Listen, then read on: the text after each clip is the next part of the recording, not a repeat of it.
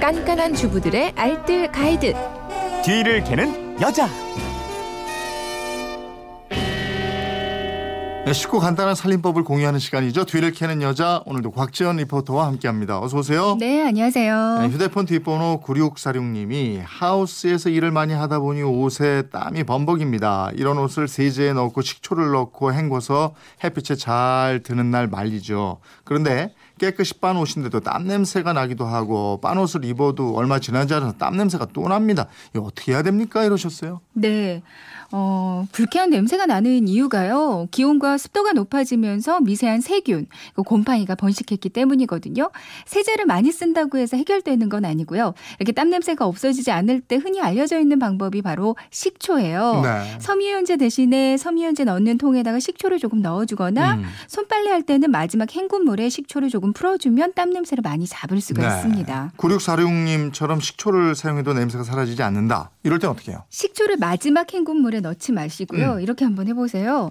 빨랫감을 대야에 담고요. 네. 잠기도록 미지근한 물을 붓고 여기다 일반 식초를 조금 넣습니다. 섞어서 30분 정도를 그대로 두고요. 그리고 나서 세탁을 돌리시면 냄새가 많이 사라질 거예요. 어. 식초 대신에 구연산수 쓰시면 쾌쾌한 냄새 많이 좋아지고요. 구연산을 물에 풀어서 섬유유연제 넣는 통에다 넣어주셔도 되고 그냥 가루를 넣어주셔도 괜찮습니다. 음. 그리고 세제에 잔여물이 남아있지 않게 헹굼은 좀 충분히 해주시고요. 햇빛에 제대로 말려주는 것도 필요하겠고요. 그리고 기능성 옷들은 일반 세제 말고요. 중성 세제, 그러니까 울 샴푸로 빨면 냄새 한결 덜할 네. 거예요. 세탁조 청소가 안 돼 있어도 세탁 후에 냄새 날 수 있잖아요. 네, 네, 맞아요. 주기적으로 세탁조 청소해 주시는 게 좋겠는데요. 세탁조 청소할 때는 과탄산 소다와 베이킹 소다를 넣고 온수에 맞춰서 수건 한 장을 거기다가 넣고 불림 코스를 한번 돌려주시면 되겠습니다. 네. 이렇게 세탁조만 깨끗해도 세탁 후에 냄새가 훨씬 안 나게 되고요. 그래도 냄새가 난다면 다른 방법들이 또 있어요. 음. 에탄올 사용하는 건 어때요? 네. 그러니까 냄새 나는 옷을 한번 세탁하고 나서 바짝 말린 다음에 소독용 에탄올을 한번 뿌려주는 것도 효과가 있는데요. 네. 소독용 에탄올을 분무기에 넣고 여기다가 아로마 오일을 한두 방울 정도 떨어뜨려서 흔들어서 뿌려주면 좋은 향기가 날 거고요. 음.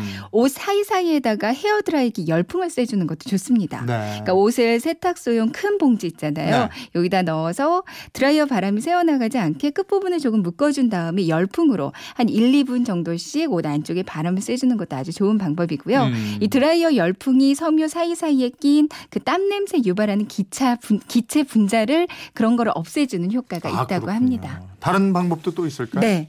어, 또 한 가지 옷을 신문지로 돌돌 말아서요 봉지 안에 넣고 밀봉을 해서 냉장고 안에 넣어두는 방법도 있어요. 네. 한 시간 정도로 넣어두면 신문지가 그 옷의 냄새와 습기를 흡수하면서 냄새를 많이 잡아주고요.